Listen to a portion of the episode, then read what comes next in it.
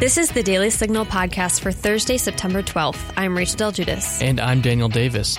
Catherine Glenn Foster had an abortion when she was just a teenager. Today, she's leading the fight against abortion as president of one of the nation's largest pro life groups. In this episode, she'll sit down for an exclusive interview to share about her story, what she's doing now, and the recent achievements of the pro life movement. Don't forget, if you're enjoying this podcast, please be sure to leave a review or a five star rating on iTunes and encourage others to subscribe. Now, on to our top news. Well, Americans remembered 9 11 on Wednesday, 18 years after the terror attacks. President Trump spoke at the Pentagon where he honored the victims. We come here in the knowledge that we cannot erase the pain or reverse the evil of that dark and wretched day. But we offer you all that we have our unwavering loyalty, our undying devotion, and our eternal pledge that your loved ones will never, ever be forgotten. The president would go further in his speech. He issued a clear threat to the Taliban, which he recently canceled negotiations with. We had peace talks scheduled a few days ago. I called them off when I learned that they had killed a great American soldier from Puerto Rico and 11 other innocent people. They thought they would use this attack to show strength, but actually, what they showed is unrelenting weakness. The last four days, we have hit our enemy harder than they have ever been hit before, and that will continue.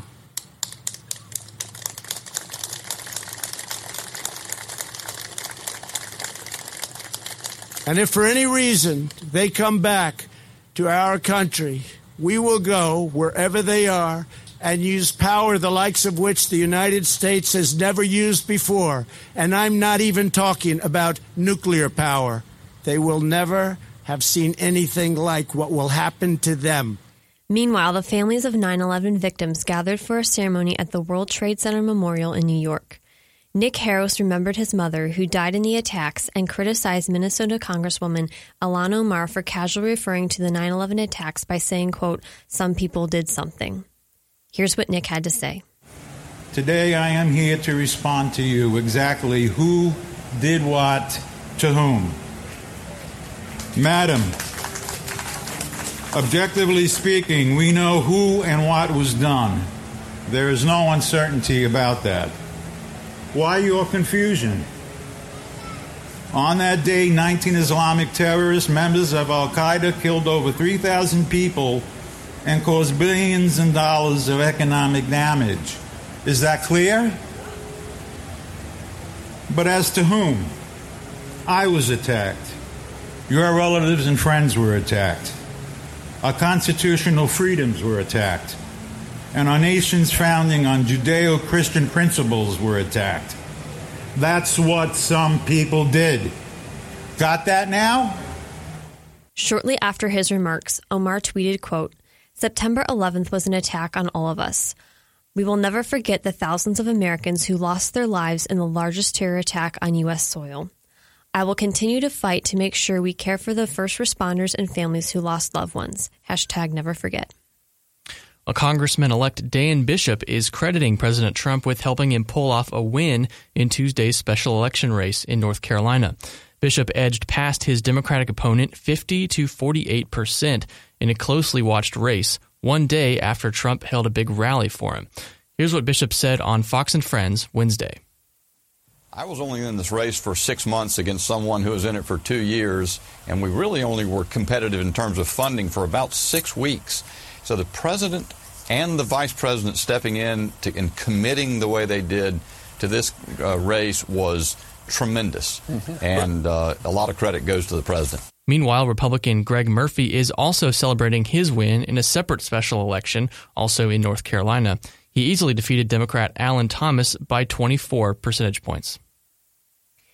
President Donald Trump is voicing concern over vaping after a meeting with Health and Human Services Secretary Alex Azar and Acting Food and Drug Administration Commissioner Ned Sharpless, calling it a quote problem and saying that his administration will do what it can to curb the practice.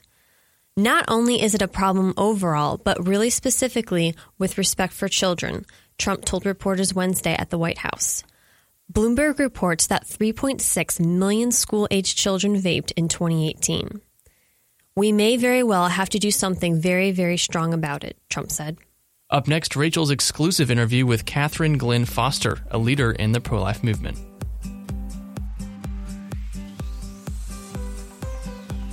All right, I want to tell you about our favorite morning newsletter here at the Daily Signal. It's called The Morning Bell, and it'll change the way you experience the news. Every weekday, we at the Daily Signal deliver the top news and commentary directly to your inbox, and it's all for free.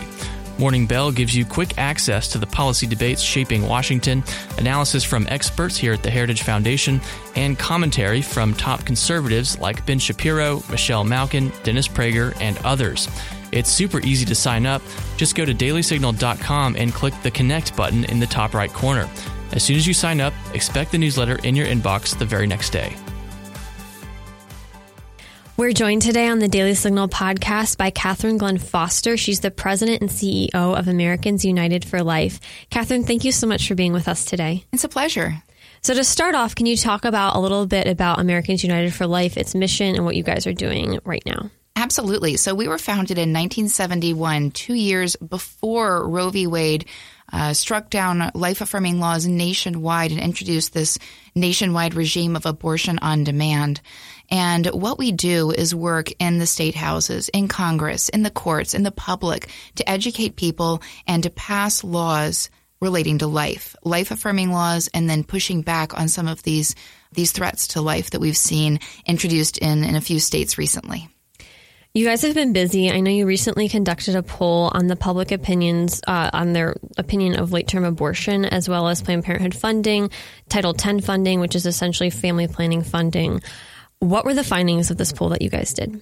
Sure. Well, we found out that 80% of Americans overall and two thirds of even self described pro choice Americans oppose late term abortion. They oppose these abortions that are taking place when the children are viable, when the children are, are capable of feeling pain, and when the risk to the mother is so much greater, exponentially greater risk that we've seen um, as the pregnancy progresses and uh, and as the child is growing, uh, risk of death even.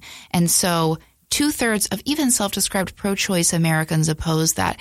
We have a ways to go. We have a, a third of, of pro-choice Americans still to reach, but you know that already shows us that most Americans agree on some of the fundamentals about life, whether we're talking about uh, about abortion or or the full spectrum of life issues that we deal with at Americans United for Life.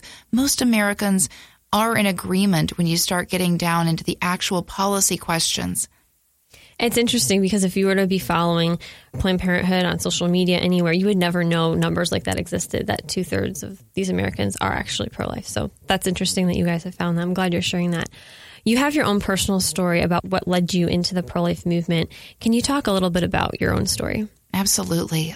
You know, I uh, I had never really thought much about abortion until it confronted me personally my best friend in seventh grade was pro life and would talk about it, and her whole family was pro life, and it was it was this beautiful witness. But um, but I didn't really know what abortion was. You know, it's one of those things that you know it was uh, it was just sort of in the background, and and so I, I didn't really connect with that. And it didn't really come up in my thinking again until I was 19 years old myself, and I was a sophomore at college, and um, and I found myself unexpectedly pregnant had no idea where to turn. I didn't know there was a pro life movement, um, hadn't been exposed to that at all. All I knew was that I had this one friend, and I didn't even think about that really. I'm just thinking, what do I do? Where do I go? Um, I, I wish that I had felt comfortable to tell my mother. Um, I did tell her just a, a few weeks later, but um, but I just I was sitting there struggling um, in the, the campus health clinic right after I found out. I I thought, you know what, I would I would love to tell her. I'm afraid to tell her because I just don't want to disappoint her. I didn't think she would be angry. I just, um, I didn't want to disappoint her. And no one said, "Oh, let's call your mom," or you know, "Who do you need to call?" You know, what, what, can we do to help you? Let's hold hands. I'll put my arm around you. We'll find resources. You know, you're strong enough. You, uh, you're smart enough. You can do it. You know, all of those things that that now I know I would say to a woman, and I do say to women who are facing these situations. Um, you know, no one was was saying that. No one pointed me towards a pregnancy center. No one um, helped me along that that journey. And so I, I was left to just you know, Google late at night or search, I think it was Ask Jeeves or something at the time. And I'm just searching on the internet, you know, what do I do? Where do I go? And I found abortion clinics, abortion facilities online. And, um, so I picked the, sec- the second cheapest one I could. Um, I'm thinking, okay, maybe it's a little bit safer than the absolute cheapest. And I, I made an appointment for that Saturday. I knew that, um, that it would have to be fast because I was, I was bonding you know, I was walking around campus. I was um, I was wearing my my boyfriend's oversized sweatshirt, and um, and I was actually talking with my baby as I was walking. You know, and but I went into that that facility because I, I didn't know where else to turn. Um, I didn't feel like there was any other choice. Um, small Christian college, you know, what do you do? I, I had no idea who to tell, and so I walked in and um, and from the moment I walked in that door, nothing restored my choice, my autonomy, um, my sense of empowerment. It was just stripped from me over and over and over by everything that happened behind those closed doors. Wow. So, what was your journey to healing and also talking about what had happened in your past and then your journey into the pro life movement? What did that look like? Yeah. Uh, so, um, healing was, was tough. You know, in the facility itself, it was again, just so disempowering. You know, asking questions, not getting answers, not being given real information. You know, step one is you pay. And then all of a sudden, you know, you're given a pill and then they're doing the ultrasound. And, and I said, well, you know, can I see the ultrasound? I want to see my child. I'm still trying to make a decision here. And they said, no, it's against policy. And then, um, and then going forward from there, you know, they said that, that in fact my child wasn't even old enough. And I said, well, there's my answer. Okay, I, I'm gone. I'm out of here. Keep the money. Um, and they, they said, well, let's check again. And they check again. And they said, well, old enough after all. And then on the, on the actual table, I changed my mind and I tried to get up and I said, let me, let me go again. Just keep the money. But, um, but this is wrong for me. And, um, and they ended up sending more people in and held me down and, and forcibly aborted me. So it, there were, there were layers of trauma to heal from. It wasn't, um, I mean, every woman has a different path and a different journey, and it's it's so difficult for so many of us. But but mine, and, and frankly, I've talked to so many other women, represented other women who had similar experiences of not being given information, not being allowed to see our ultrasounds, being held down, um, all of these these aspects of it. So, um, so I I was sobbing. I was screaming. I was sobbing. They're trying to make me shut up. Um, I was the last patient to leave the clinic alive that day you know, my, my boyfriend drove me back to college, hour and a half or so away. And, um, and I just, I remember lying in bed for days, not, not wanting to move, not knowing how to go on. Uh, it was, it was incredibly traumatic. And then I, I just sat up one day and I said, I have to, you know, I, I, can't go back to karate. You know, I, have got my, my pass for that. You know, I, I can't do quite the same things that I was planning on for this semester, but I have to, to pull myself together and find some way forward. And a few weeks later, I told my mom. Um, she was telling me about her good friend's daughter who had gotten pregnant. And I said, yeah, you know, it, it really, it's, it's happening a lot, right? And she said, Catherine, is there, is there something you want to tell me? And I said, yeah, there is. And, um, and I told her, um, and she was as loving and understanding as, you know, almost every mom is, no matter how scared we are. In fact, I was talking to someone just recently, a few months ago, and and she shared this perspective because I, would always kind of been in my own perspective in this because there's so much to unpack there. And um, and she said, you know, how much your mom must have hurt that you didn't feel like you could go to her. And and I said, I'm sorry, I have to, I have to stop the conversation right now. I'm going to call my mom. Give me like five minutes. And I called my uh-huh. mom up in the middle of this interview. Um, and I said, Mama, I'm so sorry. You know, I, I wish that I had done better. And, um, and and she, you know, she would start crying, and she's, you know, I forgive you. I, you know, I, I do. I, I wish that you had just felt like you could come to me, um, because it was not an, any kind of an abusive relationship. There was no reason for me to think. I, I just I didn't want to disappoint her, and um, but you know, so much of life is that you know you you find a way forward through difficult journeys, and and and we would have found a way. So she helped me find counseling. Um, I started going to counseling at a local center, a pregnancy center, uh, where my parents live in Johnson City, Tennessee, and uh, and that that was very healing in a lot of ways. And, and I, I just I kept going. You know, I, I, graduated college. I I went and got a master's, and I started working. And it never occurred to me that I would come back here until um, until I, I just felt this calling to go to law school, and um, and I followed that path. And during orientation, I was in this this talk, this orientation talk on healthcare law, this introductory conversation. And there in the front row, very excited about it. I'm thinking like 24. If any of your listeners ever watched 24, Jack Bauer, I'm thinking like bioterrorism and like I don't know, cool things like that. So I'm very excited about um, about this healthcare law kind of thing, and and you know all the different ways that that healthcare and um, and biological issues impact people, and um, and all of a sudden, sitting in that talk, I just it hit me. No, you're going to be dealing with abortion. You're going to be dealing with um, with euthanasia and the spectrum of life issues, and just protecting and valuing life, and making sure that people are able to um, to really experience the dignity that we all have. Wow, that is beautiful. Thank you so much for sharing that. Well, House Republicans on Tuesday held a hearing to make a case for a bill to protect babies who survive abortions. And given your own personal story, I can imagine um, you have some, you know, some heavy insight on this. House Democrats have blocked Republicans 80 times from voting on this bill. Why do you think this legislation is so controversial? This legislation, first of all, should not be controversial. Let's just start there. Um, it, for some reason, it's become it, but it shouldn't be. This is something that we all should be able to agree on. And in the past, so often we've seen that agreement, that consensus from both sides of the aisle. Um, you know, this is a bill that's needed. We know that there are babies who are born alive during an abortion.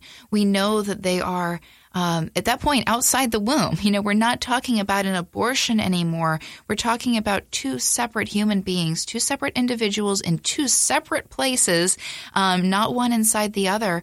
And these are people who both deserve medical care and treatment.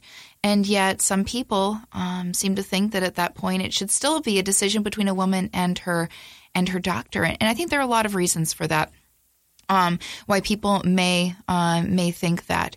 Um, you know, it, it's about uh, it's about that commitment. You you might say to the abortion cause because if you if you draw a line, really, I think any place but conception, uh, you know, at that point, it's very hard to draw a line anywhere else. You know, is it viability? Well, that can change and that's we're talking about percentages there is it you know is it is it heartbeat is it you know when the when the child has fingernails or toenails it was is it you know what point is it along along that line? Is it when the there's a, a 50% chance of survival or an 80 or a, a 95 or an, uh, you know, there's just there isn't any point that really makes sense.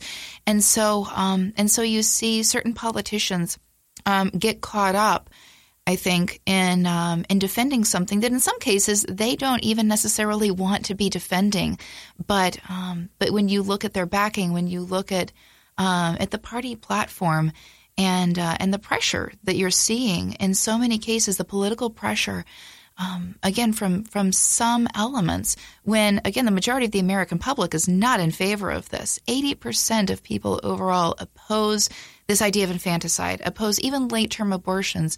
And when you have two thirds of self described pro choice Americans opposing late term abortions, opposing infanticide, you can see how out of touch that perspective is and you start thinking, well, okay, let's let's track this back. Let's figure out how we got there and and how certain people got there to where they're defending what seems to be utterly indefensible.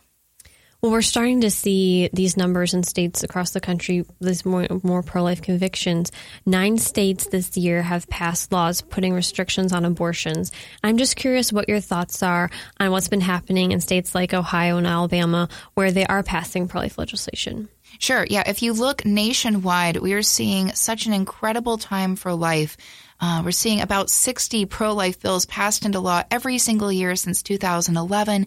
Uh, we're seeing more than ever before. In fact, just this, this year alone, we've seen 46 states introduce life affirming laws, and, uh, and 58 bills were passed in 22 states already. If you look at the, at the spectrum of life affirming law, you know, this is really where we should be because we're, what we're looking at is a situation where people who are on both sides, introducing bills on both sides of the life issue, are looking at certain key markers. They're looking at, um, first and foremost, arguably the, the makeup of the Supreme Court and the federal bench generally, and seeing shifts there, some shifts that could be very encouraging for life also looking at polling, and we have been talking about polling and these these shifts toward life. Um, these shifts, especially after New York, when so many people, so many folks just said, "Okay, if if New York, if that kind of absolutely radical law attacking life, attacking the dignity of human life, is what pro-choice looks like, then we want no part of that." And so we saw in one month from just before to just after the New York bill passed into law we saw about a 10 point swing in the percentage of Americans who call themselves pro life. We saw a dramatic increase in the percentage of Democrats who call themselves pro life after New York. And it's no surprise when people are celebrating the death of innocent human beings, the most disenfranchised, vulnerable members of our communities. It's no surprise when they're lighting up New York pink and cheering um, for something that is um, that is such an attack on human life. And so when when you look at the Supreme Court, when you look at the polls, and most of all when you look at um, at the abortion rate itself, the fact that it is now the lowest it's been since 1972, the year before Roe was passed into law. The, so the abortion rate now, when abortion is generally legal in America, is now the same as it was in 1972 when it was legal in just a few states. That is a dramatic shift. It's down 50% since 2006. And even more than that, the rate of, of abortion within the unintended pregnancies, that has dropped dramatically. And so even women who didn't plan to get pregnant, weren't, weren't trying to get pregnant, um, didn't, you know, may not even know how they ended up quite in this situation, they are still choosing life you know, with the technology that we have, with the, you know, scientific advances in the medicine, we're seeing more and more women choose life as they get this awareness and they're looking for holistic solutions and, and true life affirming care. And, and they want consistency. They want authenticity. They don't want, okay, well, these people deserve life, these don't. And so, um, and so the abortion rate is down. And so with that and the polling in the Supreme Court, both sides are looking at these markers and they're saying, well, hang on, if, if this is going on, then before long, the abortion issue may be returning to the states. Roe may be overturned, and the abortion issue may be returning to the states. And at that point, you know, that's when we can make so much more progress, even. You know, we would expect some states like New York to go the direction that they are. We're not giving up there. We are fighting there. We are fighting back against the bad laws. We are advancing the good, the good bills. Uh, we are doing everything that we can. But, but it's predictable that some states would go that way even though the abortion rate in New York is dropping as well, even though the polling in New York is just the same. But we would see, based on the politics there, we would see states going that way. We would see other states like Alabama going the other way and heading towards life affirming laws. And it's so exciting to see, you know, other states going in that direction. And then most of the states are in the middle. You know, most of the states would have uh, some laws that would be life affirming, some limitations on abortion, some protections for women's health and safety, but um, but they wouldn't go quite so far as either either New York or Alabama. And so this is when we have this real opportunity. And so right now we're we're doing the work. We we at Americans United for Life we're uh, we're laying the groundwork so that we can get that test case to overturn Roe, so that we have the framework of laws in place for once Roe is overturned and and it goes back to the states. And so you're seeing these conditional laws being passed, so that as soon as Roe is overturned, that law goes into effect. The condition is that Roe is overturned, um, and then these laws are just saving lives now. You know, right now, lives are being saved. Two million lives saved just from the Hyde Amendment, not to mention all of the, the pro life laws that are getting passed. And so that's millions of people who are here in the world today, thanks to, in large part, the life affirming laws that we've been able to pass, thanks to the pregnancy centers that, um, that I wasn't aware of when I was 19 years old, thanks to the sidewalk counselors, um, thanks to all of these different aspects that are coming together to educate and to build a more life affirming America. Thank you so much for sharing that perspective. You mentioned New York and how they've passed aggressive pro abortion laws. I know Illinois is another state that has passed laws taking away some prohibitions on late term abortions. What do you think this says about the direction of pro abortion advocates and where they're trying to go now that they're seeing this groundswell of pro life efforts and legislation? Yeah, um, I think we're, we're looking at those few certain states where they think it's um, if I could say low hanging fruit, you know, for them, where where they think, okay, they have the political structure in place, they have um, they have what they need to pass these laws, and where they're, you know, just like in in any political system, there's so many different things that people are focusing on and and thinking of, and so um, and so in some of these states, maybe the the the citizens, the the people who live there, they might not hold their um, their elected officials as accountable on the life issue as on some other issues, even though, again, the polling is showing that there's a lot of consistency nationwide. We're not talking about 50% of Americans very pro life, 50% of Americans very pro choice. We're talking about most Americans agreeing on at least rolling back abortion to the end of the first trimester. You know, 75% of Americans want it rolled back at least to that point, which requires overturning Roe. But until that point, um, Planned Parenthood, certain other um, lobbying groups, um, Planned Parenthood Action, and um, and these different groups are um, are looking at states like New York and Illinois and planning for what happens once Roe is overturned. And so they've targeted, um, obviously, New York. We saw with with Governor Cuomo. We saw what happened in Virginia with uh, with Governor Northam there, and that. no real word for it, a disaster debacle. Uh, everything that went on there, and uh, and then Delegate Tran there, who you could even see her discomfort when she was having to defend uh, really infanticide in front uh, in this in this hearing, and um, and you could see that she was not comfortable with that. I think we could all kind of tell. Um, Governor Northam saying, "Oh well, if the if the child is born alive, then that's a decision between." Uh, a woman and her doctor about whether to provide care for this living, breathing, separate child and not anymore within the woman's body. Um, you know, that's what we need to be talking about is highlighting these kinds of extreme bills that are being introduced and, and sadly at times even passed into law because um, because it, it is indefensible. It is indefensible. And, um, and so I don't think it was surprising for many of us, at least many of us who work on these issues, when just a few short days later, after Governor Northam's uh, interview, um, became public that um, that it also became public that in fact he had worn blackface and disenfranchised so many, so many people in the American public in, in our communities.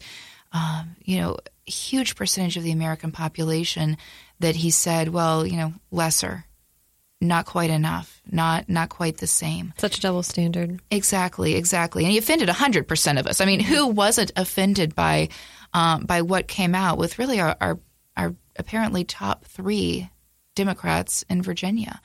Um, just absolutely appalling, and um, and so it's not surprising when you're willing to disenfranchise some. You know, everyone really is at risk, and certainly that applies to the case of newborn babies. In the case of of Governor Northam. Well, looking at what happened to the former CEO of Planned Parenthood in July, she was abruptly fired. And it was reportedly because she wasn't zealous enough in pushing Planned Parenthood's abortion agenda. What do you think this says about the future of Planned Parenthood?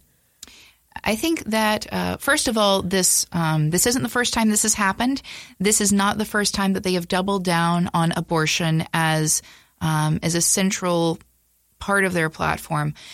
Um, it happened uh, multiple times before. In fact, uh, when they um, when they had a shakeup at the top uh, back a couple few decades ago, when uh, when they said no, every single uh, affiliate, uh, not necessarily every facility, but every affiliate grouping would would have to um, perform abortions, even the ones who didn't want to. And so all of the affiliates are trying to scramble and sometimes merge or come up with these creative solutions to to do that. Um, in this case, it it felt even more personal.